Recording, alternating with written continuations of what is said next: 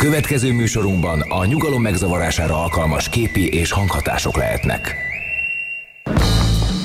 Nevezd meg a három kedvenc filmedet, és megmondjuk ki vagy. Charlie Angyalai, Titanic, 51. randi. Te egy igazi plázacica vagy. Öm, kérlek, Berlin fölött az ég, aranypolgár, és természetesen a patyomkin páncélos. Te egy menthetetlen snob vagy. Hát kutyaszorítóban keserű méz, Leon a profi. Te egy tipikus budai értelmiségi gyerek vagy.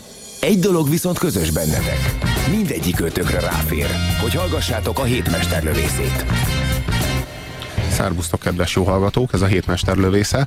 Puzsé Roberttel és Magyar Dáviddal a stúdióban ezúttal 0629 98 98 az SMS szám, ezen írhattok nekünk. Ha egészen közérdekűek vagyunk, akkor azt is elmondjuk, hogy ez a Rádiókafé. A Rádiókafén pedig a 98.6-os frekvencián a DVD ajánló magazint halljátok, két órában, ezen a hétvégén csak ma jelentkezünk, holnap ugyanis minden szentek vannak, úgyhogy tessék temetőbe menni. Ma viszont legyetek szívesek megismerni a tíz legjobb adaptált filmzenét. Mit értünk ez alatt, hogy adaptált, hogyha hallgattatok minket egy pár héttel ezelőtt, talán csak három héttel ezelőtt, akkor kerültek sorra az eredeti filmzenék, ami azt jelenti, hogy akkor azokról a filmzenékről beszéltünk, és azokat szedtük tízes sorrendbe, amelyek magához a filmhez készültek. Most pedig azokról a fi filmzenékről fogunk beszélni, és azokat szedjük be ebbe a szokásos tízes tematikába, amelyek már léteztek a film előtt jóval, vagy legalábbis valamivel, és a rendező úgy gondolta, hogy minek is gyártana ő zenét, vagy minek is komponáltatna ő zenét, vagy vásárolna ö, olyanoktól, akiktől megrendelne zenét hiszen neki a fejében már ott van az a zene, ami oda tökéletes, csak hát azt már megírták korábban. De hát ez miért is lenne probléma? Biztosan valami jogtulajdonos, attól meg lehet vásárolni, esetleg még él a zeneszerző, azzal le is lehet pacsizni, talán olyan sokban nem is fog kerülni, ha tetszik neki az ötlet. És akkor megszülettek ezek a filmek, ezekkel a bizonyos zenékkel, amelyek nem a filmhez készültek, de annyira tökéletes helyük van benne, mintha csak ahhoz készültek volna. Bár el, előfordulhat, hogy a listánkon lesz egy olyan zene, ami konkrétan a filmhez készült, Ebben nem vagyok biztos, de majd ti segíteni fogtok nekünk SMS-ben, hogy... Én nem tudok erről. Most nem lepi, áruljuk el, hogy lepi, melyik lehet lepjél az. meg engem is, légy szíves. Jó, hát ha hallotok egy, olyat, egy olyan zenét a, film, a filmajánló műsorunkban, amelyik úgy vélitek, hogy a filmhez készült, és lehet, hogy esetleg a Dávidnak igaza van, bár szerintem egyszerűen csak blöfföl, és azt akarja, hogy végighallgassátok az egész adást, hogy elkapcsoljatok a felénél. Így van, és hogy írjatok SMS-t, mert az nekünk jó. 0620 998 98 6. A minden SMS az nekünk csenget. Minden SMS után mi itt jogdíjat kapunk, úgyhogy írjatok nekünk, legyetek szívesek, és abból a pénzből mi csak és kizárólag DVD-ket fogunk vásárolni, valamint filmzenéket tartalmazó CD-ket. Szóval olyan ö, zenékről lesz szó, amelyek nem a soundtracken születtek, hanem a soundtrack előtt már léteztek. Előfordulhat, hogy csak egy fél évvel, lehet, hogy 10 vagy 20 vagy 30 évvel. lehet, lehet, hogy évszázadok, lehet, hogy évszázadokkal korábban is. Szóval nem árulunk zsákba macskát, lesz benne bizony klasszikus zene is. Semmi kétség. Mindjárt egy ilyennel kezdünk, ugyanis ezen a tízes listán az első, az elsőként feldolgozott anyag az mindig a tizedik. A top listánkra épp hogy felkerült helyezett nem más, mint a tizedik meg vagytok lepve ezen, hogy a tizedikkel kezdünk. A tizedik helyezettünk az a 2001 űr Odüsszeja című filmből, a Richard Straussnak az Imigyen szól az Aratusztra című tétele, aminél hát ünnepélyesebbet, fenköltebbet, grandiózusabbat, drámaibbat nem is igazán tudom, hogy el lehet-e képzelni. Talán csak a volkűröknek az a bizonyos bevonulása a, a Koppolának a filmjében. Ugye olyannyira grandiózus és ünnepi a, ez az 1896-ban született mű, hogy a náci Németországban a, a vezetők elmerengtek azon, hogy ez lehetne az új német himnusz. Milyen jó lenne az elején a, a fanfárok, és megkérdezték Strauss-t, hogy mi lenne erről a véleménye, és azt mondta, hogy hát ö, nem is tudja igazán, de szerinte a Haydnnek a a Deutschland lídjét azt ez nem múlja felül, úgyhogy inkább maradjon az, és akkor végül is az maradt a német himnusz. De hogy így majdnem ez lett a Németország, a, a német himnusz. Hát ha úgy vesszük, Richard Straussnál, meg Wagnernél valószínűleg keve, kevesen voltak olyanok, akik jobban fel tudták idézni a német lelkekben azt a bizonyos birodalmi szellemet, amihez most eh, nem asszociálunk tovább, hogy mi mindent rendeljünk is hozzá. Eh, és talán nem véletlen az, hogy Stanley Kubrick a 2001 űrodüsszajában, vagy, eh, vagy például a, az imént említett Francis Ford Coppola az Apokalipszis mostban ezekhez a zeneszerzőkhöz nyúlt, amikor valami nagyon grandiózusat, valami nagyon alapvetőt, valami nagyon mélységes, mélyen szunnyadút az emberiség ős lelkében valami, valami mélységes, mély tudattartalmat akar, akarta a filmvászonra vetíteni, és hát ezen keresztül a ti tudatotokba, kedves hallgatók. De elhangzik ugyanebben a filmben a 2001 űröd a Kék Duna keringő is, ugye, és az, az, meg, az meg a maga finomságával egyébként sci-fi-től nagyon távol álló világ, és mégis tökéletesen passzol ehhez nem, a filmhez. Nem Richard, hanem Johann, ugye? Mint azt tudjuk. Jó. Egy szó, mint száz. A tizedik helyezettünk a 2001 űr Odüsszeia című Stanley Kubrick filmből. Richard Strauss, imigyen szól az Aratusztra.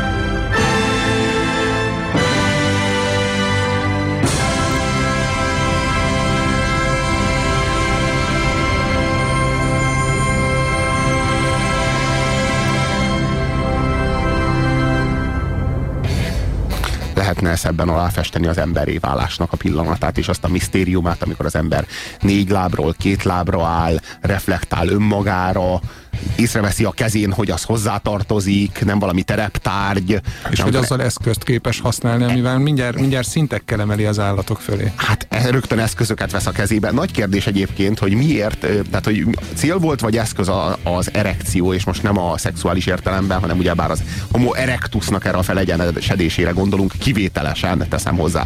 Tehát azáltal, hogy az ember felemelkedett, azáltal kilátott az ajnövényzetből, és ezzel nagy versenyelőnyre tett szert a természet többi más szereplőivel szemben, főleg azokkal a jószágokkal szemben, amelyeket levadászni tudott, továbbá azokkal szemben, amelyek ő rávadáztak. Tehát az, az a, De így az könnyebben a... észrevehető is, tehát ezért ez nem minden esetben előny szerintem. De ez csak egy rövid távú hátrány. Tehát egy idő után már a, a, már a földön csúszó-mászó, levegőben röpködő és egyéb mindenféle állatoknak kellett félni attól, hogy az ember észreveszi őket. Főleg úgy, hogy az ember eszközöket használt. Tehát az embernek embernek ez csak egy rövid távú hátrány, hogy őt észreveszik. Tehát nagyon-nagyon hamar már mindenki más féljen az embertől, ne az ember féljen attól, hogy őt észreveszik. Hát elsősorban az eszközhasználat tette az embert kimagaslóan ügyesebbé Nem, az itt, állatoknál. Itt az a kérdés, hogy azért emelkedett fel az ember, hogy szabaddá váljon a két keze, és azzal eszközöket tudjon használni, vagy azért emelkedett fel az ember, hogy jobban lásson, ezáltal vált szabaddá a két keze, és így tudott, tehát hogy cél volt, vagy eszköz a, az eszközhasználat képessége, kvázi a két melső végtag felszabadulása. Ez egy fontos kérdés. Máig nem tudjuk rá igazán a választ. De ha vannak tipjeitek, a 0620 998 986 os SMS számon szólhatok hozzá. Ugyanis Richard Strauss Imigyen szól az Aratusztra című tétele volt az a zenei elem a 2001 Eurodüsszeljában, amely aláfestette az emberi válásnak azt a bizonyos misztériumszerű pillanatát, amely bevezeti ezt a bizonyos filmet. A kilencedik helyezett mai listánkon a kilencedik helyezett a Trainspotting soundtrackjéből az Underworldnek a Dark and Long című száma. Azért is érdekes ez, mert a Trainspottingnak két soundtrackje is van, két komplett soundtrackje. Mi az a Trainspotting mindkét soundtrackjéről válogatva találtuk a legjobbnak ezt a számot, de hát elmondhatatlanul sok kiváló számban. Tehát, hogy ezt nem is lehet hát, igazából a... a kik szerepelnek hát rajta? a Blondinak az Atomic című számát emelném ki, a, a van rajta Lou Reed, a Lou Reed, a Lou Reednek ugye a, a, a Perfect Day című száma az, ami emlékezetes lehet, az Iggy Pop-tól a Last for Life, az, amire emlékezhettek, de hát például a Born Slippy az Underworld-től. Na most a Born Slippy az, amit szerintem, ha meghallják a, meghalljátok azt, hogy Trainspotting zenét fogunk játszani, akkor szerintem a Born Slippy-re uh, gondolnak először az emberek, arra tippelnek. És mi direkt ezért nem a Born Slippy-t fogjuk játszani, hanem a Dark and Longot.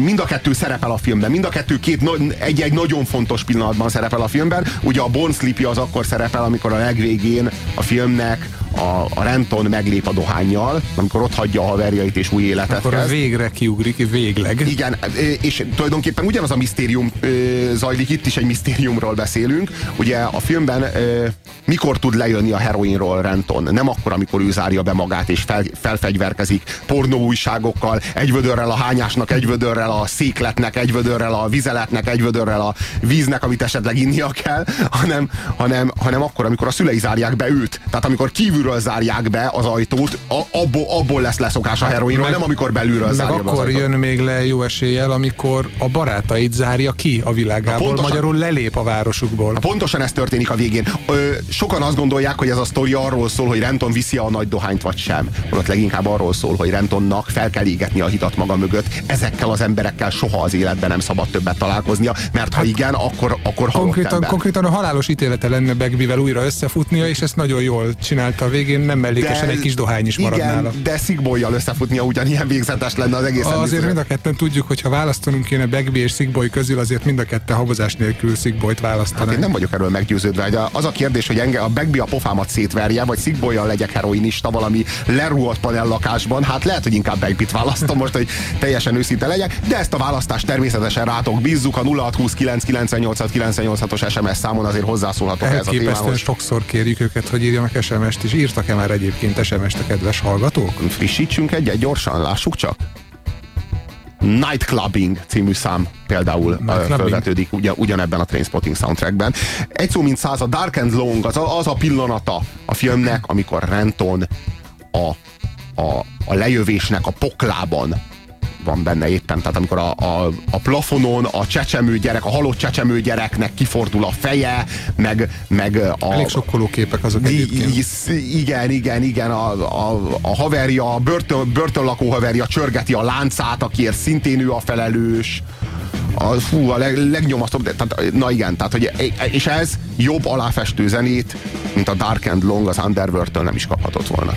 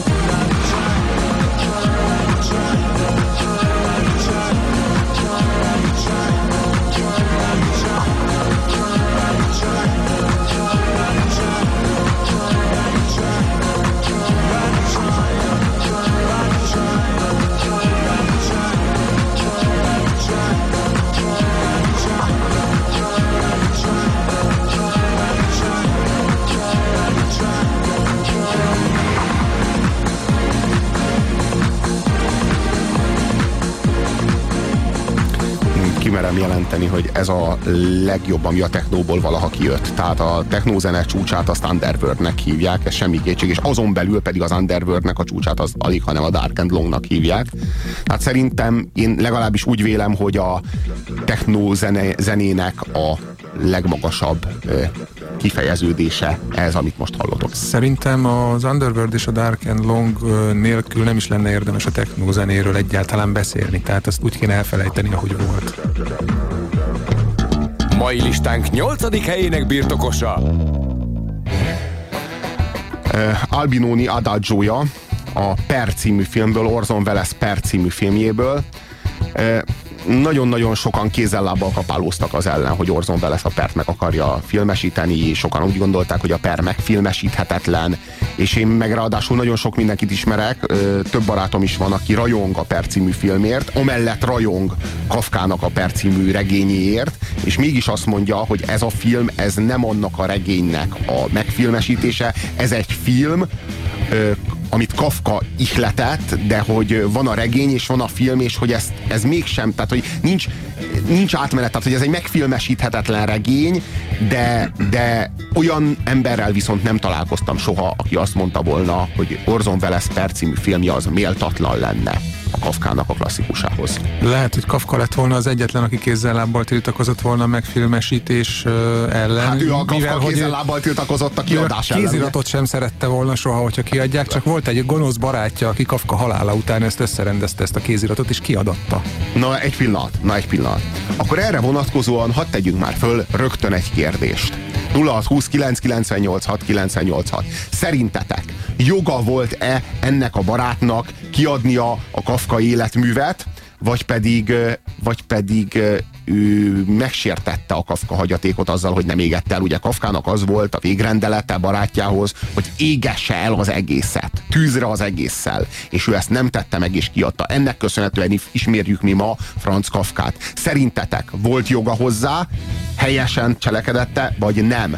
Kafka akarata ebben a kérdésben az irányadó, vagy pedig, hát így, hogy is fogalmazza, az utókornak az okulása. Szóval, hogy a mű az levált a szerzőjéről, és neki nincs joga azt elpusztítani, mert ez a mű, ez már önálló életet él, azt gondolod, hogy Vagy ez... sem. Ez a kérdésünk 0620 998 986 egy igazi morális dilemma előtt álltok, úgyhogy írjatok nekünk, írjátok meg a választ, és hallgassátok közben Albinoni Adagio-ját a Per című filmből, melyet Orson Welles rendezett.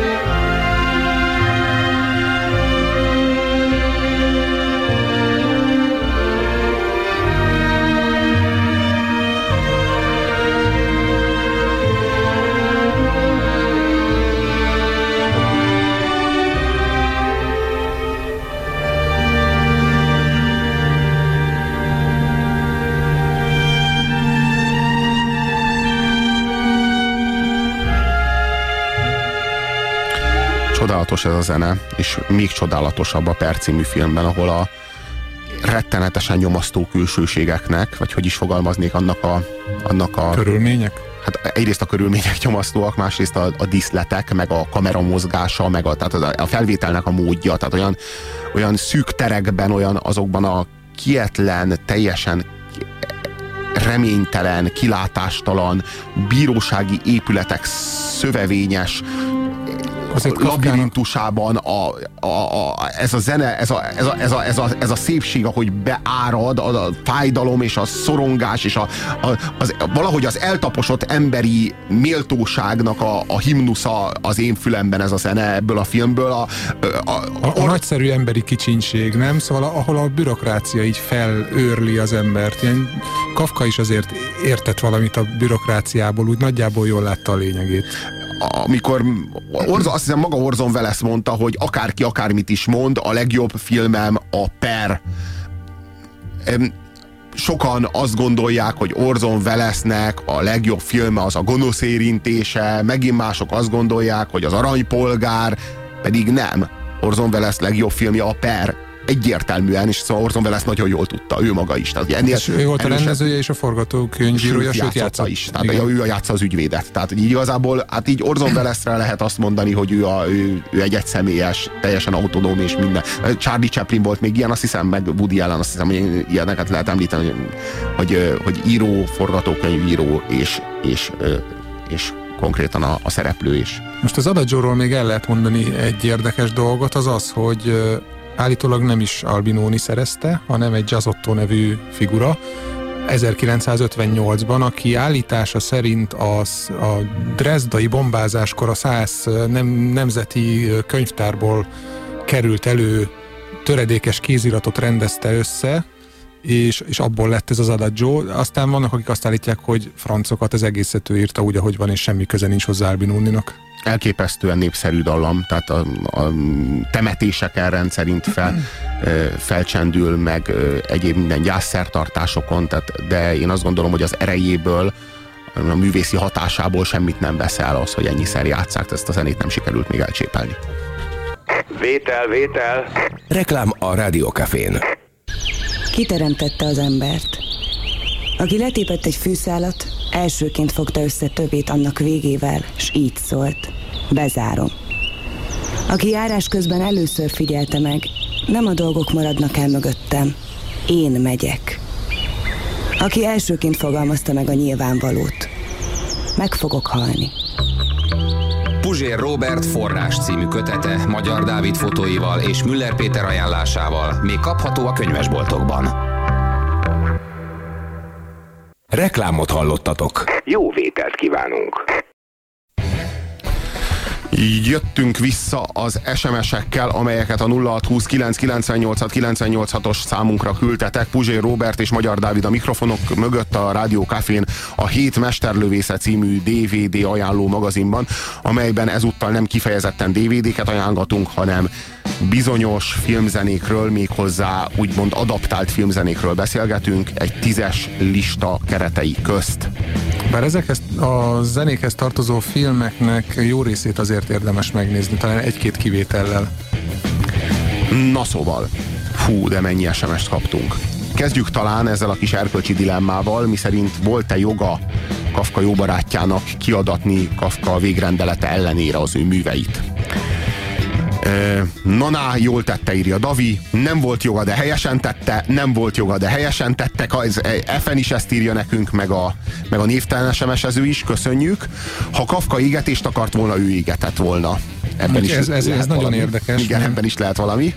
Ö, olyan ez egy kicsit, mint egy ilyen passzív-agresszív, ilyen zsarolás. Ez egy felelősségletétel volt, hogy Igen. én nem merem elégetni, mert érzem, hogy egész jó ez az életmű, de, de légy szíves tedd meg. Viszont tudod, én tudod, mentem szevasz. Tudod mit? Égesd el. Inkább égesd el, jó? Jó? Nem volt érdemes ezt egyáltalán megírni se. Ez a világ nem érdemli meg a műveimet. Égesd el. Égesd csak el.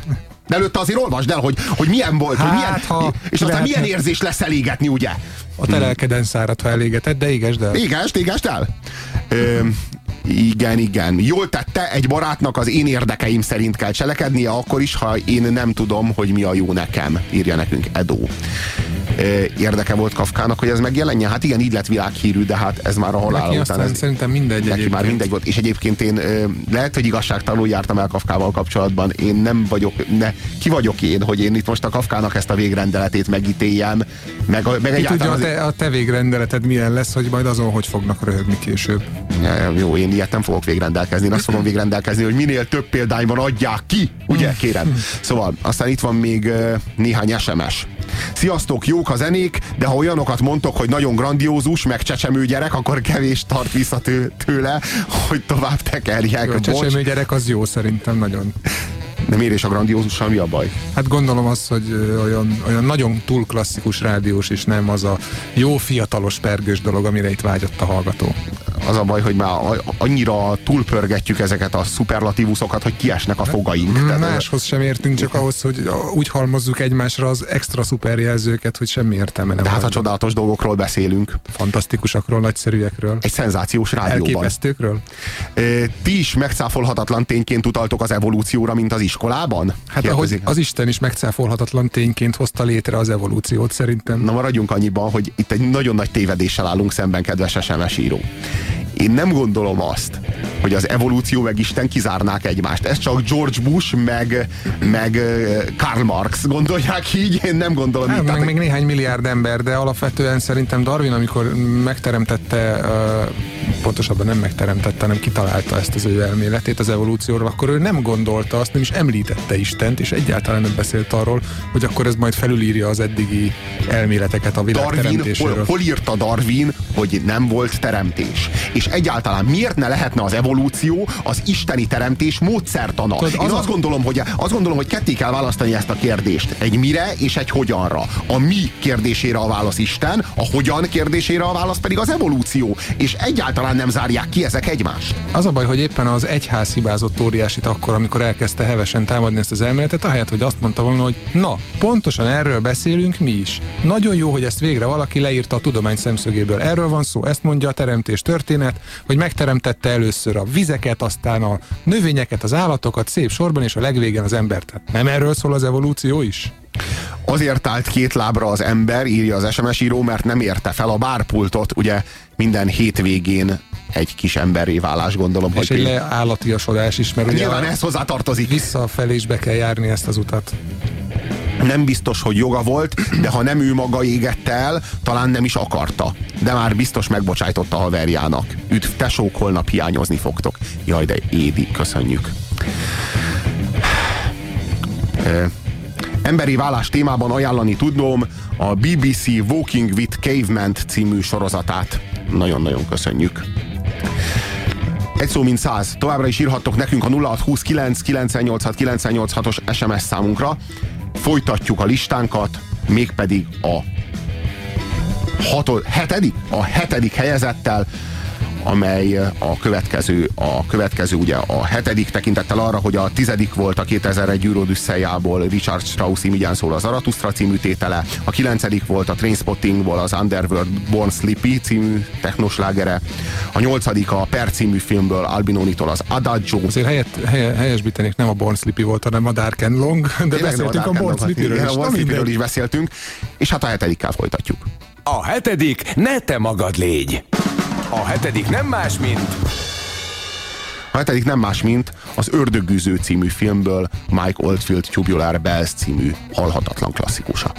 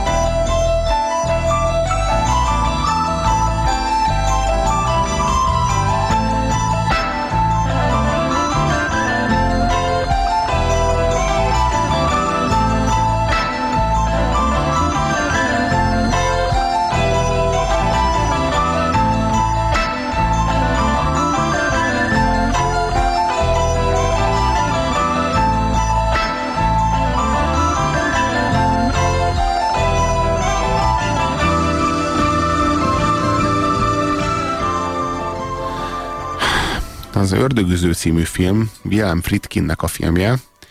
Én a gyerekkoromban három komplett egymást követő éjszaka nem tudtam aludni tőle. Apám bevitte a filmre, mindig adott 200 forintot az a jegyszedőnek, vagy nem korhatáros film volt? Vagy 5 kilót, vagy mit tudom én, hogy én már nem is emlékszem, hogy mennyit, de mindig megnyíltak a moziterem ajtói. E, már a Kádár rendszerben is, főleg hát mikor, mikor hanem a Kádár rendszerben mentek így a dolgok. Na jó, hát most is mindenhol megvan a jó kis magyar korrupció, tehát semmi nem változott, maradjunk annyiban. A rendszerváltás nem volt ezen a téren. Egy szó, mint száz, mi, mi, mi, nekünk aztán minden alkalom jó alkalom, hogy a korrupcióról és a rendszerváltásról, meg annak a hiányosságáról Igen, az ördögűző pont. Igen, szóval az úgy volt, hogy az apám mindig bevitt ezekre a korhatáros filmekre, és sose bántuk meg, mert a, annak idején minden film korhatáros volt, vagy 16, vagy 18, de hát én nem láttam volna a Terminátort se, meg nem láttam volna, a, a, hát a legjobb filmeket nem láttam volna, hogyha én, engem az apám nem visz be ezekre, de sose bántuk meg. És volt egy ilyen, hogy ördögűző, hát persze, hogy bemegyünk, hát nehogy már nem Ez egy jó hát, kis amerikai film lesz. Hát főleg, hogy korhatáros, hát ilyenek voltak, az ilyenek voltak a legjobbak. És hát bementem, és utána az volt a szörnyű, hogy a felénél ki kellett volna jönnöm, de nem bírtam kijönni, mert arra gondoltam, hogy a végén csak megmenekül a kislány, és majd nem, de ha most kijövök, akkor a kislányban benne marad az ördög, örökre a fejemben. Muszáj volt, muszáj volt bemaradni, aztán végignéztem, és a három egymást követő éjszaka, az anyám tömött Valeriánával, hogy elbírjak aludni, de csak nem bírtam elaludni, annyira rettegtem, hogy az valami elképesztő. Tehát nyilván nem gyerekeknek való az ördögűző, azért csodálatos, mert az összes ilyen félelmetes horrorfilmtől alapjaiban tér el. Tehát, hogy ez egészen más, mint a, akár a rémálom az elmutcában, akár a bár az is nagyban eltér az átlag horrorfilmektől. Igen, igen, de akár a ragyogás, vagy akár az Alien, mert ott mindig van valaki, aki től félsz, és mindig van valaki, akit féltesz. Akit féltesz, azzal azonosulsz, akitől félsz, attól meg rettegsz. Az ördögűzőben ez a kettő, ez ugyanaz a személy ez a bizonyos kislány régen az, akitől félsz, és az, akit féltesz. Ugyanis ő beleköltözik az ördög, tehát a, a, a sértő és a sértett az egy és ugyanaz a személy, és igazából nem veszélyes, tehát le van kötözve. A kötelékeiből nem is tud szabadulni, és mégis annyira félsz tőle, hogy, hogy, hogy az valami elképesztő. Hát a maszkmesterek mindent elkövettek, hogy ez így legyen. Nekem ebben a filmben egyébként, meg ebben a zenében az a, az a különös, hogy mennyire nem képzelném őket egymáshoz valónak, és mégis mennyire tökéletes rá ez a zene, és talán éppen ezért is lett ennyire ikonikus, és ezért is van az, hogy az em- rengeteg ember éppen az ördögűzőből ismeri, és nem pedig lemezboltokból, vagy, vagy a tévéből, ahol hallott a toplistán, mert, mert annyira elüt a horror szabványtól ez a zene, hogy egyszerűen tapad rá. Tehát így, így, így úgy marad meg az emberben, hogy tökéletesen illik hozzá. Mike Oldfieldről néhány szót és a Tubular Bellsről. Amiből csinált egyet, kettőt, hármat, meg még Millennium Belt is, meg még Tubular Bells 2003-at is, szóval így legalább ötször vette igen, elő ezt a témát. Igen, és lassan, lassanként leértékelte, de, de nem is ez a legfontosabb a Tubular bells kapcsolatban, hanem hogy 1973-ban Michael Field valami 22 éves tiknyó volt, senki se volt. De már a stúdió összes hangszerén játszott. Olyan szinten, hogy a, a Tubular Bells-t ő egyedül játszotta fel. Senki nem ismerte, egy bírált stúdióban teljesen egyedül rakta össze az egész albumot úgy, ahogyan halljátok. És bevitte egy, egy lemezkiadó cég, céghez, és lerakta a kazettát eléjük. Tessék. És a, az a lemezkiadó cég onnantól kezdve már csak Mike Oldfieldet adott ki, tehát hogy le, lecsap, lecsapott rá, és ebből lett az egy nagy cég. Tehát ő ebb, az a cég az ebből gazdagodott meg, és ebből élt, és ebből futott föl. Ebből az egy emberből erre lehet azt mondani, hogy zseni. Egyébként a Michael Oldfield az egyik legrosszabb ízlésű zseni, amikor a saját szimatát követte, a saját, a saját benyomásait, a saját érzéseit, akkor mindig valami zseniális futott ki a keze alól. Amikor meg elkezdett megpróbálni megfelelni a környezetének, meg engedett a kiadó nyomásának, hogy valami popslágert kéne csinálni, nem tudom, Moonlight Shadow, meg Shadow on the Wall, meg... De ezek is ütöttek, szóval ütöttek. a probléma az, hogy ez mind működött minden, minden működött. A probléma az, hogy ilyen számokat felrakott például a Tubular Bells 3-ra is. Tehát ami, amivel hát így lassanként le, leértékelte a legendát. De hát a Mike Oldfieldről arról tényleg csak és kizárólag a legnagyobb tisztelet és áhítat hangján lehet szólni. Egy grandiózus csecsemő gyerek. Igen, igen, ezt lehet mondani. Megint a grandiózus, ami kedvenc jelzőnk. Szóval egy szó mint száz, a hetedik, az ördögüző, és benne Mike Oldfield Tubular Bells című száma. A toplista mai hatodik helyezettje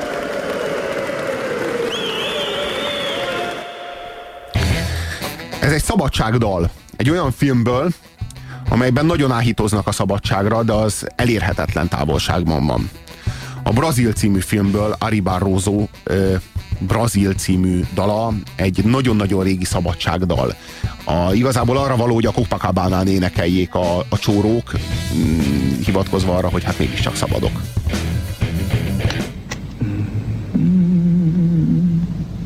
Tomorrow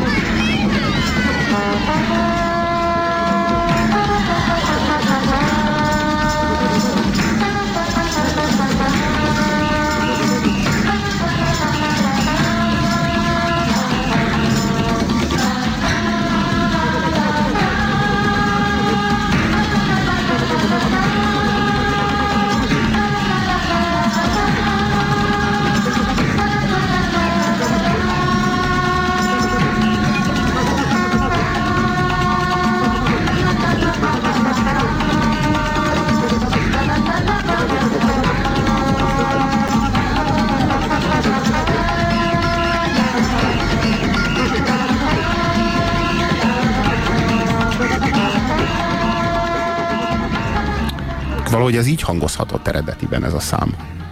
Ez, amikor megírta Ari Barroso, akkor éppen aznap este egy nagy vihar volt, és ezért nem tudott elmenni otthonról. El akart menni, el akart indulni, meglátta, hogy vihar van, nem tette ki a lábát, leült és megcsinálta ezt a számot, ezt a zenét.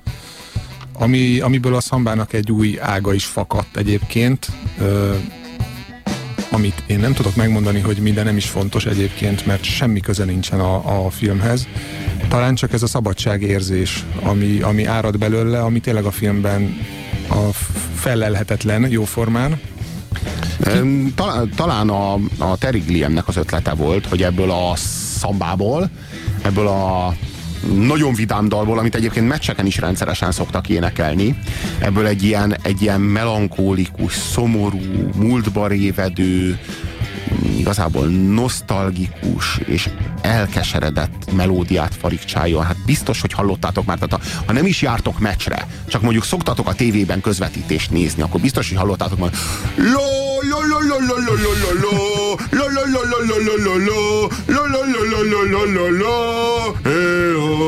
biztos, hogy hallottátok már, tehát egy teljesen kizárt, hogy nem, tehát ez egy azért is választottuk ezt, ezt a számot, mert ez mindenki. Tehát ez mindnyájunké. Tehát, hogy ez, ez, ez, ez, ez, Ez, a, ez a néphimnusz, a, Igen. a világ összes népének Igen, himnusza. igen, szemben a rohadék elnyomókkal, ugye? Megjegyzem, a Brazil nagyon-nagyon hasonlít egyébként a, a kafkai perre. Nagyon hasonló ö, képet fest a bürokráciáról, és az azzal vívott harc ö, értelmetlenségéről és lehetetlenségéről. És egy erős párhuzam mind a, mi- mind a kettőnek a gerince. Végül is a társadalmi elnyomatás és az egzisztenciális létbevetettség rettenetes, nyomasztó kálváriája az, ami egymásra tekint, mint két, hogy úgy mondjam, egy, egy egymás felé fordított tükör. És ami még nagyon fontos a Brazillal kapcsolatban, hogy, hogy Terry Gilliam a jövőbe látott. 85-ben készítette el ezt a filmet, és ha ma megnézed, azt hiszed, hogy, hogy ma készült, hogy ez a máról szól. Teljesen úgy van megcsinálva egyébként, hogy ne legyen kora, ne tud utopisztikus, modern, de olyan eszközöket használnak benne, és olyan eszközökkel járnak, olyan, olyan járművekkel, amik, amik múltbelinek tűnnek. Nem tudod hova elhelyezni az időben, de ha megnézed, hogy miről szól, akkor azt fogod mondani, hogy a ma problémájáról reflektált nekünk az emberi válás és, és Isten és a teremtés és az evolúció kérdéskörében ugyanaz a kedves hallgatónk. Majd ezt mondta Isten, alkossunk embert, a teremtés kezdetétől fogva ő férfinak és nőnek alkotta őket. Márk 10.06 emberi vállás témájában a, a tudom ajánlani a Bibliát, írja nekünk ugyanez a kedves SMS író, ugye M. Nagyon köszönjük. Köszönjük, olvastuk mindketten. E, e, Feltennék egy kérdést a Brazillal kapcsolatban ezt a Zari Barroso szerzeményét, amit 39-ben írt, azóta az elmúlt 60 évben 20-30 alkalommal feldolgozták és játszották, rengeteg nagyszerű feldolgozása volt, nézzetek utána. Az egyiket például Django Reinhardt adta elő, aki Woody Allen egyik filmjében úgy van emlegetve, mint a világ legjobb gitárosa, és most arra vagyunk kíváncsiak, hogy a világ második legjobb gitárosa című filmben ki a főszereplő. Akit ugye Sean Penn játszott. Aki a világ második legjobb gitárosa. Ki is az? Egyébként egy nagyszerű filmről beszélünk, 0629 98 986. Ki volt a világ második legjobb gitárosa, aki soha nem játszotta a Brazil című számot. A mai napon az ötödik helyi kúszott listánkon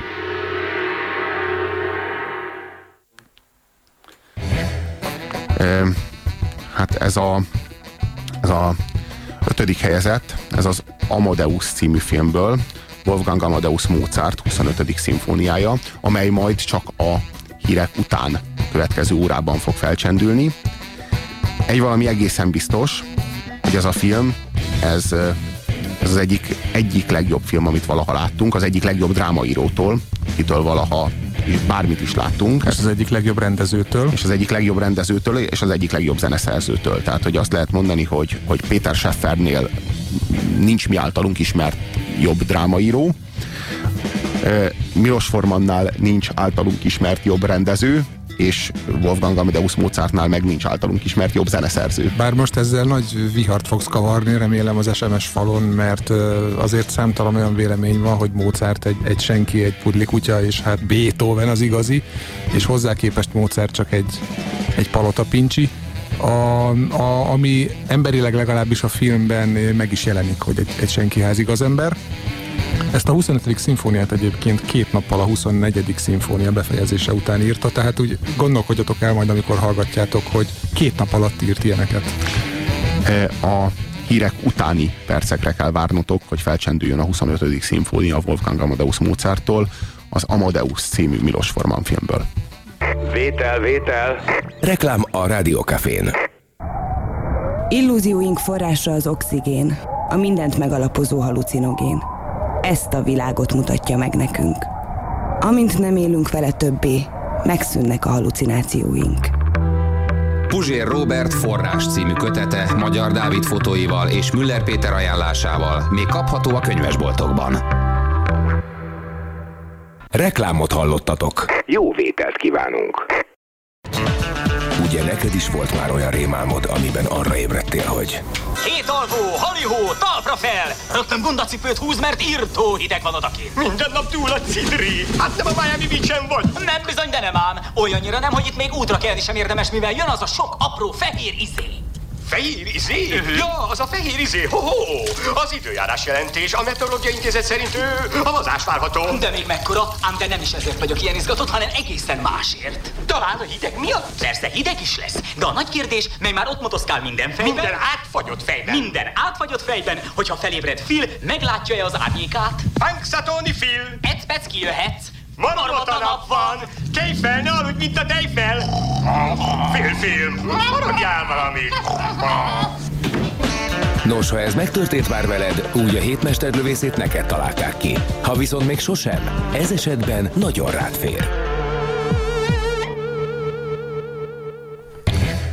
Kaptunk néhány SMS-t. Emmet Ray. Így van, így van. És a másik SMS író is azt írja Emmet Ray, és még jó páran írják.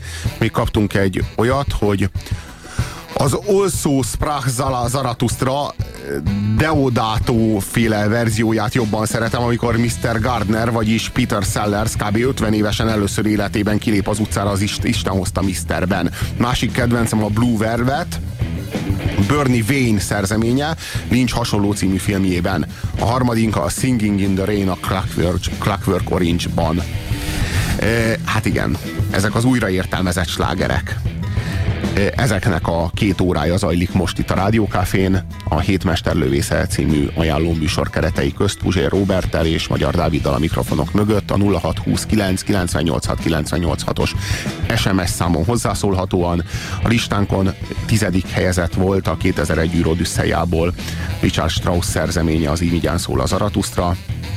A kilencedik volt a Trainspottingból az Underworld-től a Dark and Long, a nyolcadik a Per című filmből Albinonitól az Adagio G-molban, a hetedik az Ördögűző című filmből Mike Oldfield szerzeménye a Tubular Bells, a hatodik volt a Brazilból Ari Barroso szabadságdala a Brazil című, az ötödik pedig azon a listán, mely minden idők mi szerintünk legkiválóbb adaptált filmzenéit tartalmazza, Wolfgang Amadeus Mozart 25. szimfóniája az Amadeus című filmből.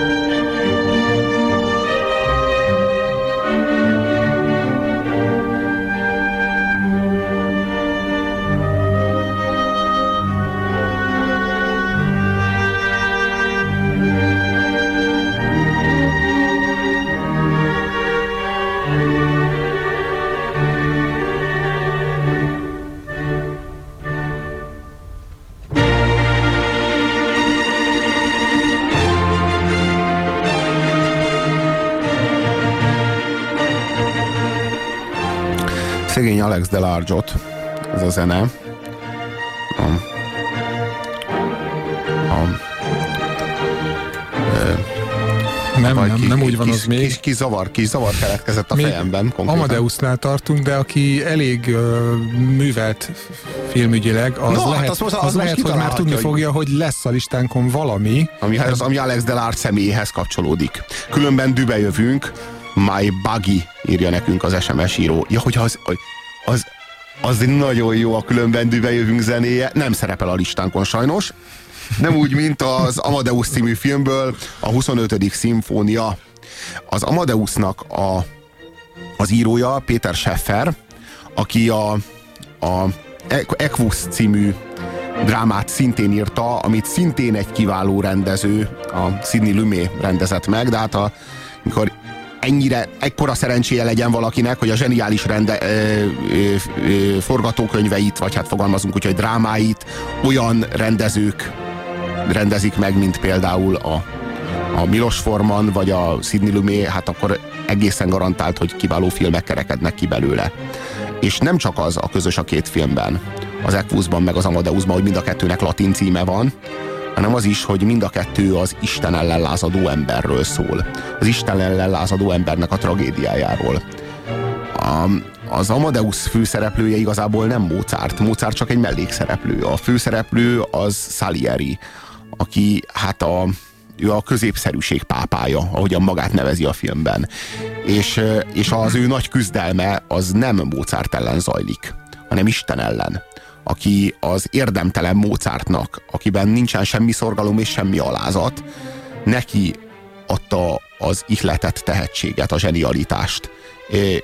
És, és nem az a nagy baj, hogy Salierinek meg nem adott semmit. Mert bár csak ne adott volna semmit, és botfüle lenne, és nem hallaná a megtestesült Istent az Amadeusnak a zenéjében, hanem adott neki tehetséget, de egészen kiskanállal pontosan csak annyit mért ki neki, hogy felismerje a zsenit, de, de utolérni ne tudja soha.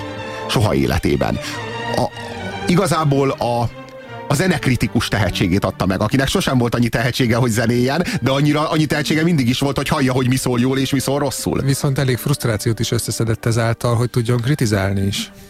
Igen, igen, és, és, és közben meg elképesztő nagy egót és hihetetlen nagyra vágyást adott neki, hogy, hogy és, és sokáig hitegette, tehát sokáig alakultak úgy a dolgok, hogy... Hogy akár még ő is lehetne az. Hát ő volt a, leg, le, a, a, leg, a leg, legsikeresebb, a legünnepeltebb udvari komponista és második jött, József udvarában. És akkor jött ez a kis pondró, és fölmosta vele az udvart. És akkor még nem is látszott, hogy mennyire. Mert hogy mindenkinek botfüle volt a környezetükben. De szegény Salieri tudta, hogy az utókor az ítélni fog, és tudta, hogy az utókor ki fogja termelni azokat a középszerűeket, amilyen ő, akik fogják tudni, hogy ki volt a középszerű, ő hozzájuk hasonló, és ki volt az Istenhez hasonlója, mint Amadeus. És úgy járt ő, mint Django Reinhardt mellett Emmet Ray. Igen, nagyon hasonló, nagyon szép párhuzam kérem. 0629986986 az unásig ismételt SMS számunk, Puzsér Robert és Magyar Dávid a mikrofonok mögött a Rádiókafén a hét mesterlövészében, amelyben a legkiválóbb adaptált filmzenékről emlékezünk meg, mely listán az ötödik volt Wolfgang Amadeus Mozart 25. szimfóniája a csodálatos filmből, az Amadeusból, és hát innen folytatjuk a listát. Csak nem dobogót érő helyezés. Épp hogy leszorult a negyedik.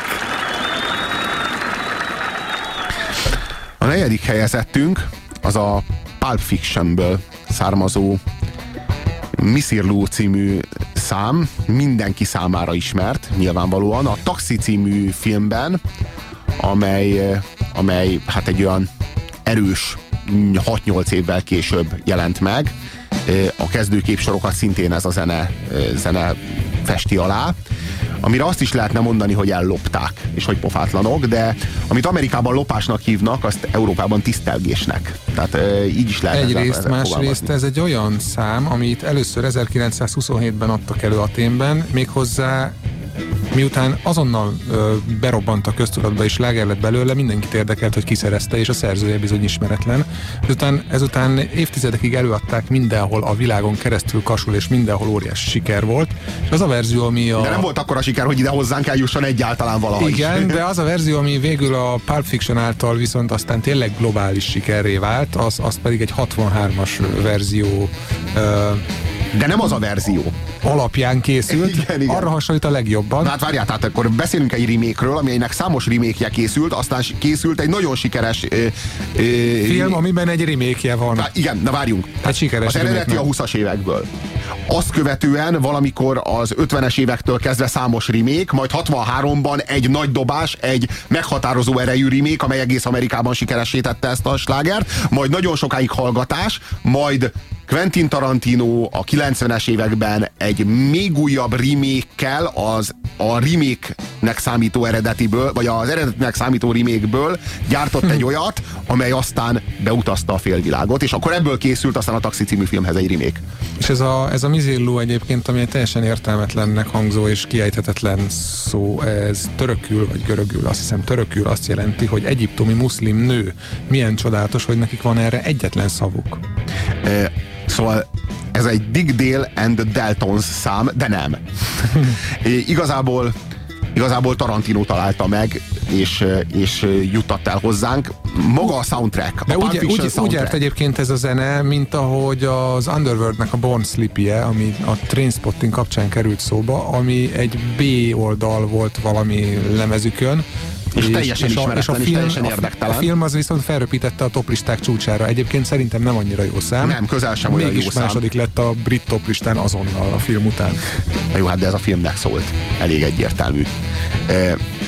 A, a Pulp Fictionnek a soundtrackje az tel is tele van amerikai számokkal, főleg a 60-as és 70-es évekből.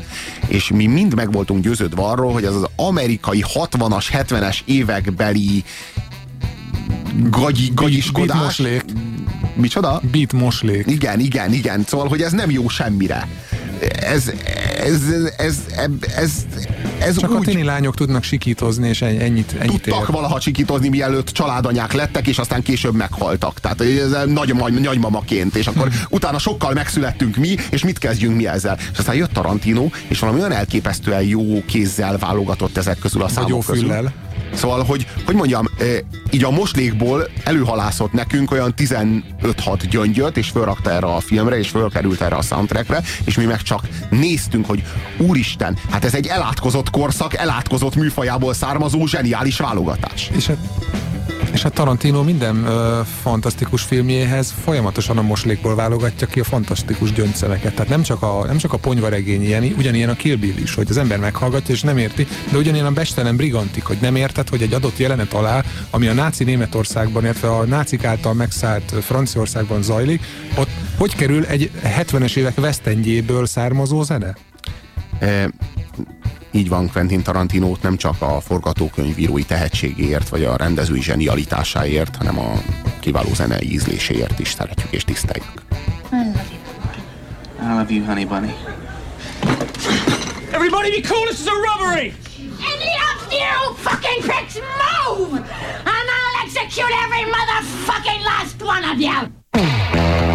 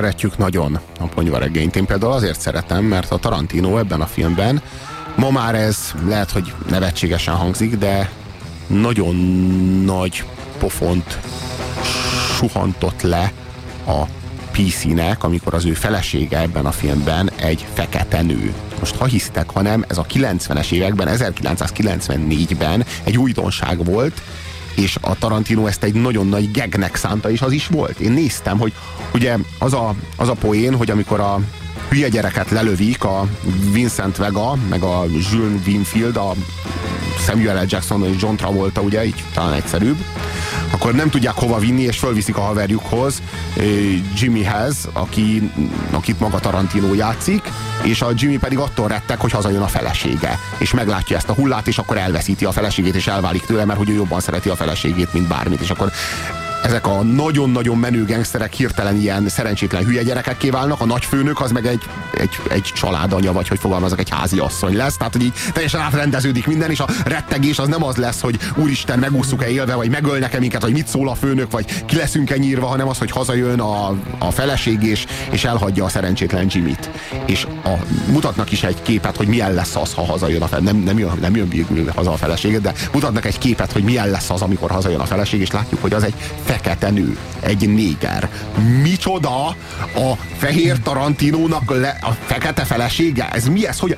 És miért van ez? Mert amerikai filmekben ilyet addig még nem láttatok. A fehérnek mindig fehér a felesége, a feketének mindig fekete a felesége, mert nem ám össze-vissza keresztbe kasul a nem egyforma fajtájúval, csak úgy üzekedni, meg hemperegni, a mindenféle mesztic kisgyerekeket csinálni, meg vagy mulat, vagy milyen, milyen Barack Obamákat csinálni, nem tudom. Tehát, ugye... Megjegyzem, nem csak ettől nem volt PC ez a film, hanem ebben folyamatosan niggereztek. Tehát természetesen elsősorban a feketék niggerezték egymást, de ilyet az előtt nem hallottál filmben, hogy nigger. Na világos, tehát hogy de, a, de Quentin Tarantino is megengedi magának ebben a filmben, hogy amikor rákérdez ugye, hogy ki volt írva kint, hogy nigger hullatároló.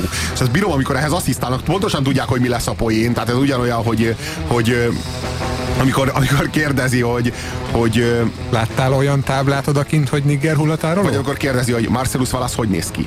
Úgy néz ki, mint egy punci? Ez, ez mindig ugyanaz a poén, és ez a Tarantino, hát hogy az összes Tarantino filmet végignéznénk, akkor valószínűleg 6-8-szor legalább ez a poén így elmegy, és, ami, és az a jó, azt, azt az élvezet figyelni, hogy ilyenkor, akinek felteszik a kérdést, pontosan tudja, hogy mi lesz a vége. és mégis belesétál. De muszáj belesétálni, mert ilyenkor a másiknál van ugye a Royal Flush, ilyenkor asszisztálni kell hozzá, és akkor így lesüti a szemét, és mondja, hogy nem, nem láttam. És tudod miért? Mert nem foglalkozom ilyesmivel, hogy nigger hullatárolás, érted? Szóval Tarantinónak nagyon nagy élmény lehetett kimondani egy filmben azt, hogy nigger, úgyhogy ő nem is nigger ráadásul. Egy szó mint száz, ezen a bizonyos listán a negyedik helyezett a ponyvaregényből Dick Dale and the Deltons Miss Rilu című száma a Pulp Fiction című ponyvaregény című Quentin Tarantino filmből. Már a dobogón a nap harmadik helyezettje Na és most jön az, amire nem tudtatok választ adni, gyermekeim. Na hát igen. Mert hogy nem érkezett értékelhető SMS azzal kapcsolatban, hogy Robi kettővel ezelőtt mi, milyen módon, hogyan is szólta el magát. Alex Delarge személye volt az, amely a kérdésként felvetődött, mégpedig a mechanikus narancsból, Stanley Kubricknak a halhatatlan klasszikusából, amit Anthony Burgess írt. Sokan azt mondják, hogy ezt a regényt sem lehet, vagy nem érdemes megfilmesíteni, és aztán jött Stanley Kubrick, és bebizonyította, hogy dehogy is nem érdemes, sőt, talán még valamit hozzá is lehet tenni. Ez persze nem le semmit az író Anthony Burgess regényéből és annak a kiváló minőségéből, sőt, sőt, egy újabb adaptáció még további rétegekkel gazdagítja az élményt. Én a Mechanikus Narancsnál jobb filmet még nem láttam, nehéz olyan filmről beszélni, amit akkor készítettek, amikor még nem is éltem, és ha majd egyszer a dédunokáim megnézik, amikor én már nem is fogok élni, akkor iszonyatosan vissza fognak őkölni, hogy úristen, de kegyetlenül durva. Ezt mikor csinálták? Tavaly, vagy éppen idén? Szerintem a mechanikus narancsban ugyanúgy a megfogalmazott problémák egybeesnek a Brazílban megfogalmazottakkal, legalábbis részben fedik. Tehát ugy, ugyanaz a jelenkori ember problémája az, amit leír a médiával, meg a szabadságjogokkal, meg egyebekkel kapcsolatos. Meg a, meg a pszichiátriának a mm, kegyetlenül pontos kritikája. És akkor zajlik. itt ö, ö, visszacsatolunk az Equushoz, amit említettél az előbb, ami, amiről nem mondtuk el, hogy feltétlenül nézzétek meg. Minden áron, minden áron nézzétek meg. Ha az Amadeus láttátok, akkor tudjátok, hogy Péter Schefferben nem nagyon tudtok csalódni, ha pedig nem láttátok, akkor ebben a sorrendben És ha nézzétek nem lenne meg. világos, hogy az Equust hogy írják, akkor E E-Q-U-U-S. Tehát két úval közepén. Minek Alex Delarge-ot fizikailag bezárni, hogyha be lehet őt zárni kémiailag is. És milyen csodálatos, hogy nem is kell élete végéig adagolni neki bármit ahhoz, hogy kémiailag bezárják.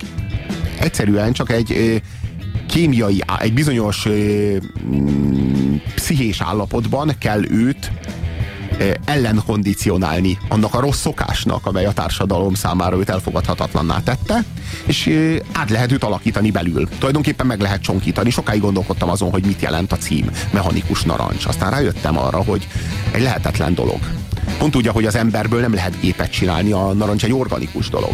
A mechanikus narancs az nem narancs, és fogyasztásra alkalmatlan.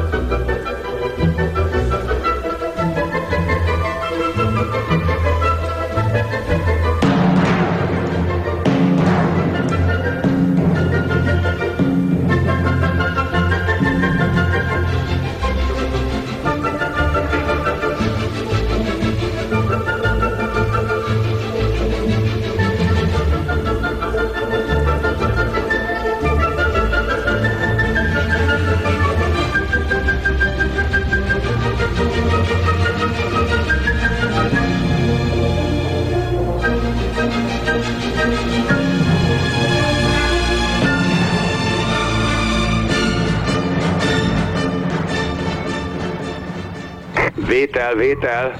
Reklám a Rádiókafén. Amit megőrzök, abban halandó vagyok.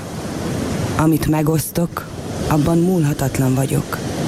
Amiről lemondok, abban halhatatlan vagyok. Amit feláldozok, abban örökké való vagyok. Puzsér Robert forrás című kötete Magyar Dávid fotóival és Müller Péter ajánlásával még kapható a könyvesboltokban. Reklámot hallottatok. Jó vételt kívánunk. Ugye neked is megvan az, amikor egy ismeretlennel beszélgetsz, azt hiszitek semmi közöttök egymáshoz, és akkor egyik őtök felidézi, hogy Válaszd az életet, válaszd a munkát, válaszd a karriert, válaszd a rohadt nagy tévét, válaszd a mosógépeket, kocsikat, CD lejátszókat, válaszd az egészséget, az alacsony koleszterin szintet és a fogászati ellátást, válaszd a fix kamatozású jelzálog kölcsönt, válaszd első otthont, válaszd meg a barátaidat, válaszd szabadidőruhát és hozzáillő sportáskát, válaszd egy háromszobás lakosztályt részletre, válaszd DIY-t és kérdezd meg egy vasárnap reggel, hogy ki a fene vagy. Terülj el egy fotelban és nézd a lélekülő, agypusztító tévés kvízjátékokat. Válaszd a végén a rothadást. Pisálj utoljára egy szánalmas otthonban. épp pusztán zavaró körülményként rohadék kölykeit számára, akiket azért nemzettél, hogy magadat helyettesítsd. Válaszd a jövőt, válaszd az életet. És amint ez elhangzik, ti azonnal tudjátok, hogy van bennetek valami közös. Na, Kedves, kedves, kedves, kedves SMS író írta nekünk, hogy dehogy is nem vitatkozni óhajt veled, dehogy is nem, feketék rendszeresen niggerezik egymást Tarantino előtt is, én láttam sok filmet 70-es, 60-as évekből. Nem volt jellemző, lehet, hogy sok ilyet láttál, akkor egy olyan szubkultúrában mozogsz. Tehát ez nem, nem, a, nem a plázákban vetített főműsoridős nagy premier, premierekben volt szokás, én szerintem. Akár csak a filmkritikusok, ugye srácok? Igen, ez arra utal, hogy ugye SMS író, milyen, hogy a- milyen frusztrált az a, az a Salieri, aki, akiből már csak kritikus lehet, és hogy mi is ilyen frusztráltak vagyunk. Igen. Soha el nem hangzott, hogy mi nagyszerű filmrendezők Megjegyzem, lennénk, hogy ugye? én magamat filmkritikusként apostrofálnám, akkor már régen nagy bajban lennék. Tehát lenne egy ilyen névjegykártyám, hogy Magyar Dávid filmkritikus. Szóval, ha nem vagy filmkritikus, akkor honnan veszed magadnak a bátorságot, hogy itt a 98.6-os frekvencián a Rádiókafén a Hétmesterlövészet című műsorban Puzsér Robert mellett véleményt nyilvánítsa a Mechanikus Narancs című filmről, amire éppen készülsz. A 0629 98 986-os SMS számon vagyunk hozzászólhatóak is. Kérünk is titeket, hogy tegyétek ezt meg. A, ahhoz ad az adá- adáshoz legyetek szívesek hozzászólni, amelyben a legjobb adaptált filmzenéket tárgyaljuk, vagyis a legjobb olyan filmzenéket, amelyek nem a filmhez készültek, hanem a filmrendező felhasználta őket a filmjeiben. A 2001 Gyűrű Odüsszeja volt a tizedik, Richard Strauss Imigyen szól a Zarathustra című szerzeményével. A kilencedik volt a Trainspottingból, az Underworld-től a Dark and Long. A nyolcadik a Per című filmből Albinoni Adagio című tétele. A hetedik az Ördögűzőből Mike Oldfield Tubular Bells című Tubular Bells című szerzeménye. Szép magyar szó, nehéz szó, mint az útelágazódás. Igen, igen, igen. Még belőlem is lehet miniszterelnök. Hatodik a Brazilból a Aribra Rózó szabadságdala. Az ötödik az Amadeusból Wolfgang Amadeus Mozart 25. szimfóniája G-molban. A negyedik pedig Quentin Tarantino ponyvaregényéből az ez eredeti 1963-as eh, feldolgozása a Dick Dale and the Deltons Missirlu című slágere.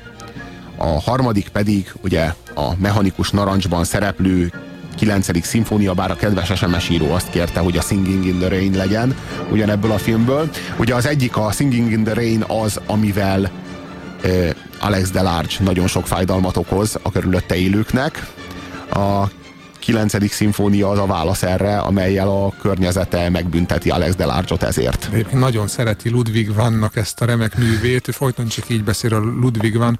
Szerintem zseniális a mechanikus narancs a, a szlengje miatt. Tehát az elképesztő, iszonyatos dolgok, amik ott elhangzanak, az teljesen piacképtelenek, és mégis nagyon ütősek. Hát az a ruszki slang, amivel a, például a Alexnek a drugjai nagyon kegyetlenül és keményen megbüntetik Alexet, akik később rendőrök lesznek, mert hogy az erőszaknak is kétféle formája van, vagy a lázadás eszköze, vagy inkább fogalmazunk úgy, hogy a lázadás látszata a külsőségét szolgáltatja az öncélú erőszak tombolásának. Azt hiszem, hogy a mechanikus narancsban inkább erről van szó. Aztán pedig a Vagy pe- rendlátszata. Igen, aztán pedig a rendlátszata ugyanennek az öncélú erőszak tombolásának a, a külsősége, vagy hát a kirakata, hogy így Hát a fogalmazunk. rablóból lesz a legjobb pandúr, ezt már régóta tudjuk.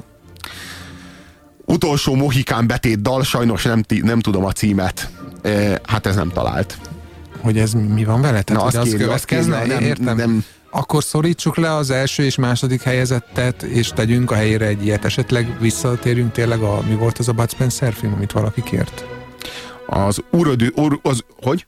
Mi volt Bud az a Bud Spencer film? különben- Na, szóval legyen az, akkor most ez az első kettőt húzzuk ki, és akkor legyen helyette az. Az űrodüsszeja a Johann Strauss keringő, nem Richard. Na hát persze, hiszen a Johann Strauss-tól ugye a Kék Duna keringő hangzik el benne, de ez nem változtat azon a tényen, hogy tizedik helyezettünk a 2001 űrodüsszejából, Richard Strauss imigyen szól az Zarathustra című tétele, de a kettő nem ugyanaz. Hát ez ugye? a Battle meg a Tattle a Brazilban, szóval van ez így. Igen, igen, tehát a 2001 űrodüsszejában Richard és Johann egyaránt szerepelnek a soundtracken, ez a helyzet.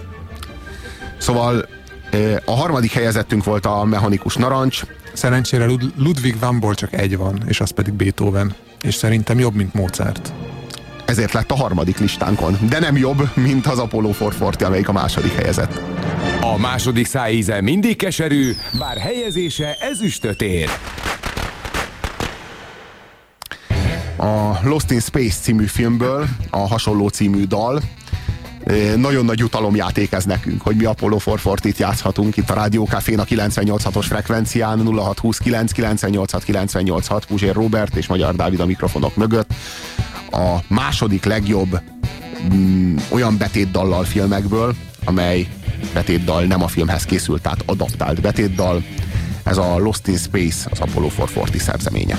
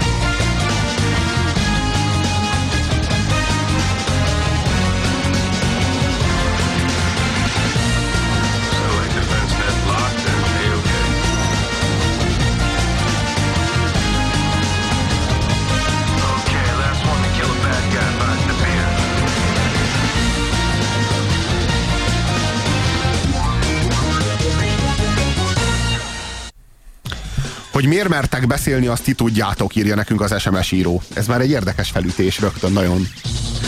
Szóval, hogy miért mertek beszélni, azt ti tudjátok. Amit filmről, politikáról mondtok, azzal sokszor nem értek egyet. De rendkívül inspiráló a műsor, számos filmet néztem meg újra a műsor nyomán, olyat, amiről szó volt, és olyat is, amiről nem. Ezt bóknak szántam. Köszönjük. Na, Köszönjük, bóknak szóval vesszük. ig- igaza van az SMS írónak, feltettél egy körülbelül 6 és fél perces kérdést, hogy, hogy, me, hogy veszem a bátorságot, hogy ebbe a mikrofonba beszéljek. Azért nem tudtam rá válaszolni, mert olyan gyönyörűen volt fűzve az a mondat, hogy gyakorlatilag az, a negyedik, ötödik perc körül az ember elveszítette a fonalat. Belecsúsztunk a frekvenciába, meg a résztvevők Aztán egy személyben. felsorolásban majd egy filmről kezdtünk beszélni, tényleg nem válaszoltam, és most válaszolok. Úgy merek beszélni ebbe a mikrofonba, hogy itt ülök előtte. Ha nem lennék itt, nem beszélnék bele. Na hát igen. Az embernek segíti a, az önbizalmát a beszédhez az, hogy a Hogy felvillan egy piros lámpa, és akkor kénytelen beszélni. a kifújt levegő megrege, megrezegteti a hangszálakat, aminek a hatására így hanghullámok távoznak az embernek az arcából. Én például ennek a révén beszélek itt most hozzátok. A zongorista Chopin a film végén írja a kedves SMS. Az is jó, az is jó, de hát ezen a tízes listán már csak egy hely maradt, és az nem a Chopin lesz sajnos. Na de beszélgessünk egy kicsit az Apollo 440-ról, ami nekünk a az abszolút kedvencünk. Mondhatom Azért- ezt így? Jó, legalábbis ott van az első háromban, és azért is az Apollo 440-ról beszéljünk, mert a Lost in Space című filmről nincs mit beszélni, nem érdemes róla, hiszen az egy szutyok. Egy hitvány szemét, azt lehet mondani a Lost in Space-re, de mit, kit is érdekeljen a Lost in Space, mikor a zenéje az az Apollo 440-nak a, a hasonló című száma. Azonos című száma, konkrétan ugyanígy hívják, hogy Lost in Space. Na most az az érdekes, ezzel a, ez, a, a műsor legelején mondtam, hogy lehet, hogy lesz a listánkon egy olyan, amit nem a filmhez készítettek, ö, és, és én erre gondoltam. Amit a lehet, filmhez hogy készítettek. Pontosan, amit a filmhez készítettek, és nem korábbi, és Én ez meg nem pedig úgy ez. tudom.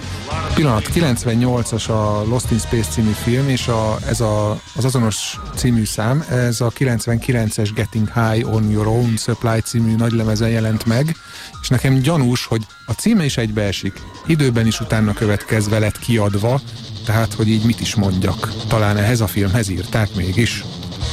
Én, én ezt nem így tudom, én úgy tudom, hogy ö, kislemezen már egy évvel előbb megjelent, bár akkor még mindig ugyanabban az évben vagyunk, ugye? De egy valami biztos, hogy ennél jobb alkalmunk nekünk úgysem lesz arra, hogy az Apollo 440-ról beszéljünk. Egy vissza nem térő alkalom. Eleinte dabot játszottak. Itt még dabot játszanak. De már a kezdet-kezdetén át-átszőtte a, a, azt az elektronikus zenét, amit sokszor dubnak nevezünk, egy pszichedelikus rock hatás. Igen, de minek nevezett például a, a melyik, melyik lemez van a Liquid Cool 92-es lemez, hogy hívják? Jó, hát a, a Millennium Fever. Millennium című. Fever. Hát mi- minek, milyen stílus? Az, az tiszta egymerő trance talán, vagy nem is tudom mi. Igen, nem, nem lehet, igazából nem lehet őket igazán besorolni. Az Apollo 440 az a saját stílusához sem hű, azt lehet mondani. Hát fo- folyamatosan váltogatja, úgy, úgy alakul vele, ahogy a, ahogy a világ változik. Tehát ilyen dinamikus, organikus az egész Apollo 440, nem tud leragadni egy bizonyos dologban. Nem, nem pont olyan, mint Fenyő Miki, aki 40 éve kizárólag ugyanazt játsza. Nem, egy kicsit más. Azt le, úgy lehet fogalmazni, hogy egy lemezen sincs két hasonló szám, tehát talán inkább így fogalmaznánk. Mm, Ahányszor, ahányszor ők már, ők már megújultak teljesen alapjaiban, és ahogy bele képesek nyúlni minden műfajba, és minden műfajból kihozni a legtöbbet, úgy a blues műfajából, a rockzene műfajából, ahogy említettük, a dub műfajából, a trance műfajából, vagy az elektro műfajából, nem is igazán lehet olyan műfajt említeni, amivel ne próbálkoztak volna, vagy legalább egy számot ne szántak volna annak. És ne lett volna tökéletes. És ne lett volna tökéletes, és va- valamiért mégis mindegyik sajátos módon magán viseli az Apollo 440-nak a kézjegyét.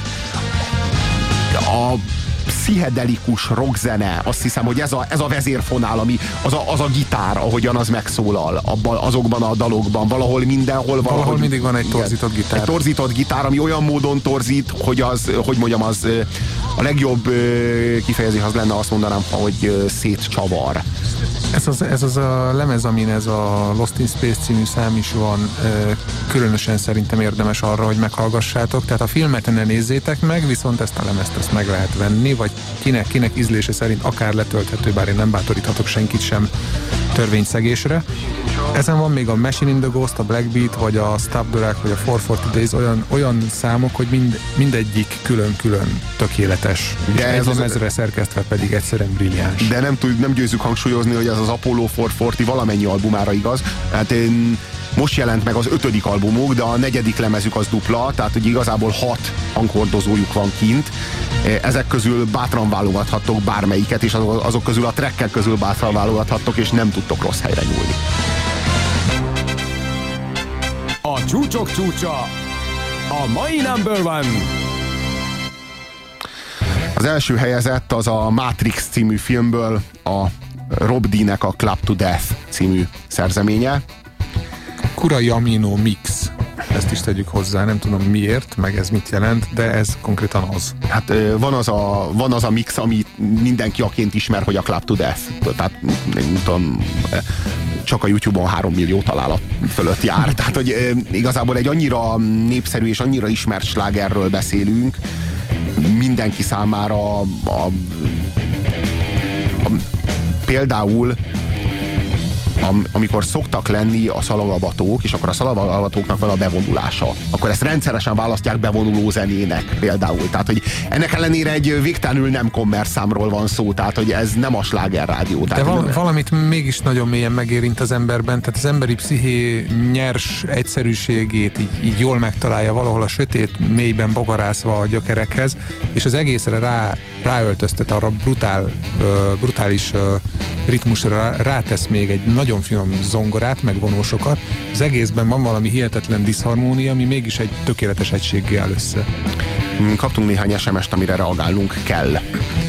Szerintem a legtalálóbb slang, amelyik leginkább kifejezi az egész film, mármint a mechanikus narancs lényegét, a horror show, horror show.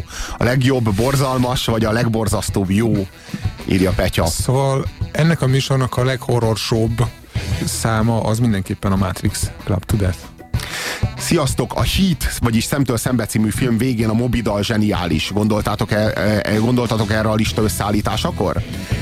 Én nem arra, a, nem arra a mobi számra gondoltam a lista összeállításakor egyébként, hanem a, hanem a, A Part című film, mert Nem. azon is van mobi, és az is nagyon jó. azon is van mobi. Nem, én nem arra gondoltam. Én a, én a, ö, a Segíts, hát ha. Hát, hát ez Barkó Bázum, most ezt, film. Ma, igen, igen, egy filmről beszélünk. Amerikai film? A, film, a műsor végére meg fogom mondani, hogy melyik száma volt az, amelyikre én ezzel kapcsolatban gondoltam, de itt még azért van egy pár SMS. Sziasztok! Én pár éve voltam a Szigeten Apollo koncerten. Eszméletlen a két dobos összhangja. Tinikorom egyik legnagyobb élménye, köszönöm nekik. Azt kell tudni az Apollo 440-ról, hogy az egy virtuális zenekar, bár van három konkrét tagja, akik a zenéket szerzik, meg, föl, meg följátszák a, a hangszereknek a többségét, ennek ellenére a koncerteken sosem őket látjátok, hanem az Apollo 440 szerződtetett zenészeket, akik megjelenítik koncerteken az Apollo 440-t, a három állandó tag közül egyik sem szerepel a színpadon soha. Tehát, hogy őket nem láthatjátok koncerten, ez egy, azok szerződtetett zenészek igazából, hát hogy fogom, ilyen- bérmunkások, tehát bérmunkásokat foglalkoztatnak a koncertjeiken. Vendéglátós zenészek, szóval ilyen, ilyen Magyarországon az Anima Sound System Priger Zsoltal. Megjegyzem, az azt hiszem 98-ban volt, de lehet, hogy később ez a ez a koncert a Szigeten, ez az Apollo 440, az számomra, de azt hiszem merem mondani, hogy számodra is felejthetetlen élmény marad, egy emlékezetes koncertről van szó. Egyértelműen. Mikor értékeltek legjobb vígjátékokat? Jövő héten. Mit szóltok ez a vállaláshoz? Egy merész vállalás, egy hirtelen ötlet. A jövő héten legjobb vígjátékokat értékelünk. Mit szóltok ehhez? Ez azonban nem változtat azon a tényen, hogy ennek a mai listának az abszolút első helyezettje az a Matrixból Rob D. Club to Death című szerzeménye, amelynél csodálatosabban az ipari veretést és a szimfonikus dallamokat azt még soha semmi nem ötvözte jobban.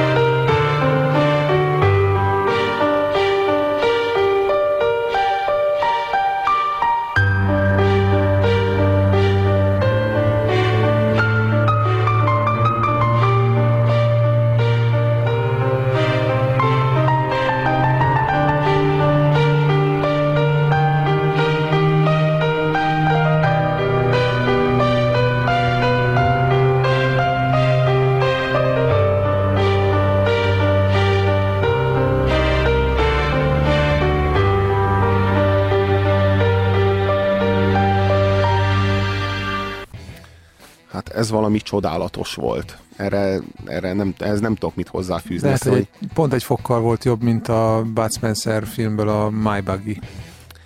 ha, öm, ha már vígjáték, mikor értékeltek legjobb Bud Spencer filmeket? Kérdezi az SMS író. Valami nagyon, valamit nagyon rosszul csinálunk, hogy ebben az adásban nyelv- folyamatosan Bud Spencer-t Valahol itt a nyelvem hegyén a válasz, miszerint soha. Tényleg jó, bár el tudnám képzelni midi nélkül igazi hangszerekkel. Hát igen, de én, 95-ben már nem volt divat az igazi hangszer. én, én, én nekem ez így tök jól hangzott, nem azért mondom, Szerintem szerintem tökéletes volt. E, Én, És mondjuk nem, a- én nem szeretem azokat a feldolgozásokat, amikor mondjuk a Metallica vagy a, vagy a Guns N' Roses kiáll egy nagy filharmonikus zenekarral, és elkezd ott slash táncolni valami zongorán a hü- hülye cilinderében, és közben meg 30 vonós húzza alá, és én és szerintem alig hallom tök, a vonósokat egyébként, tehát nem a 30-at, a kettőt nem hallok Szerintem belőle. tök gáz, amikor így, így elkezdik így eljátszani, hogy ők aztán most ők nagyon adnak, hogy zenészek, meg igen, milyen komolyan odafigyelnek a vonós háttérre, meg a nem te, meg önmagában, tehát hogy mondjam, a szimfonikus zene, meg a egész szimfonikus zenekar, az ne a Slashnek a gitárszólóját fesse már alá, ha szabad kérnem. Tehát azért kicsit nagy az arcuk ezeknek. Ludwig van forogna a sírjában. Alig, ha for, alig, ha nem forog is. Ö, ö, na és itt van az SMS falon az a kedves SMS író, aki alig, ha nem, nem más, mint az én pszichiáterem, ugyanis pontosan tudja, hogy mi az, ami nem jutott eszembe, mi az, amit meg akartam keresni, és mi az, amit fölösleges volt megkeresnem, mert íme. A Born rejtélyből a film végéről Mobinak az Extreme Waste című száma, hát az igazán felfért Ez az, ami most sajnos listára. nem fért fel, 10 plusz egyedik lehet. És van még egy, ami nem fért fel, szörnyű, tragikus módon, az Imbrüs zenéje, amit már az eredeti filmzenéket taglaló műsorunkban is fel akartunk venni, de akkor azt hittük, hogy de hát az nem, hiszen az Chopin, úgyhogy az kerül majd a, az adaptált filmzenékhez, aztán kiderült, hogy nem Chopin, hanem azt a filmhez írták, és így már ebből a műsorból is kimaradt, viszont mind a kettőbe benne kellett volna, hogy legyen. Tehát mi a tanácsom, nézzétek meg az Imbrüst, és hallgassátok meg benne azt a nagyszerű zenét. Igen.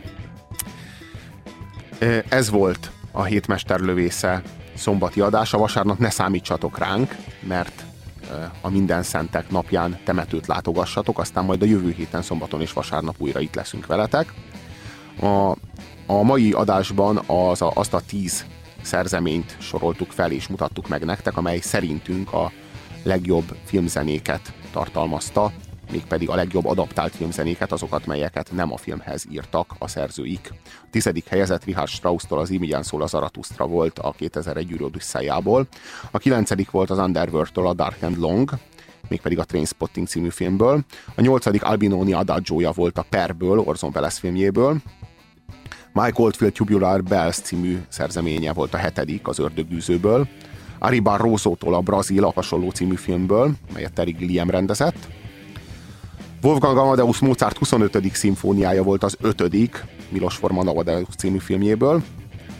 A negyedik az a Dick Dale and the Deltons Missri- Missirlu című száma volt, mégpedig annak az adaptációnak az újabb adaptációja a Pulp Fictionből. A harmadik volt Beethoven 9. szimfóniája a Mechanikus Narancsból, a második az Apollo 440 Lost in Space című száma, hasonló című Lost in Space-ből, és e, gyanakszunk, hogy e, ez talán nem is adaptált filmzene. Mindez azonban nem változtat semmit azon, hogy az első helyezett Rob D. Club to Death című szerzeménye a Matrix első részéből. Magyar Dávid kollégámmal nagyon köszönjük a figyelmeteket, én Puzsé Robert voltam, itt a Rádiókafén a 98.6-os frekvencián.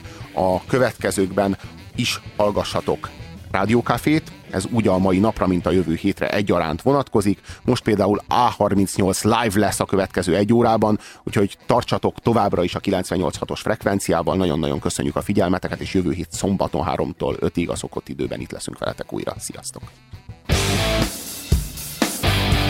Rádiókafé. Van barátod.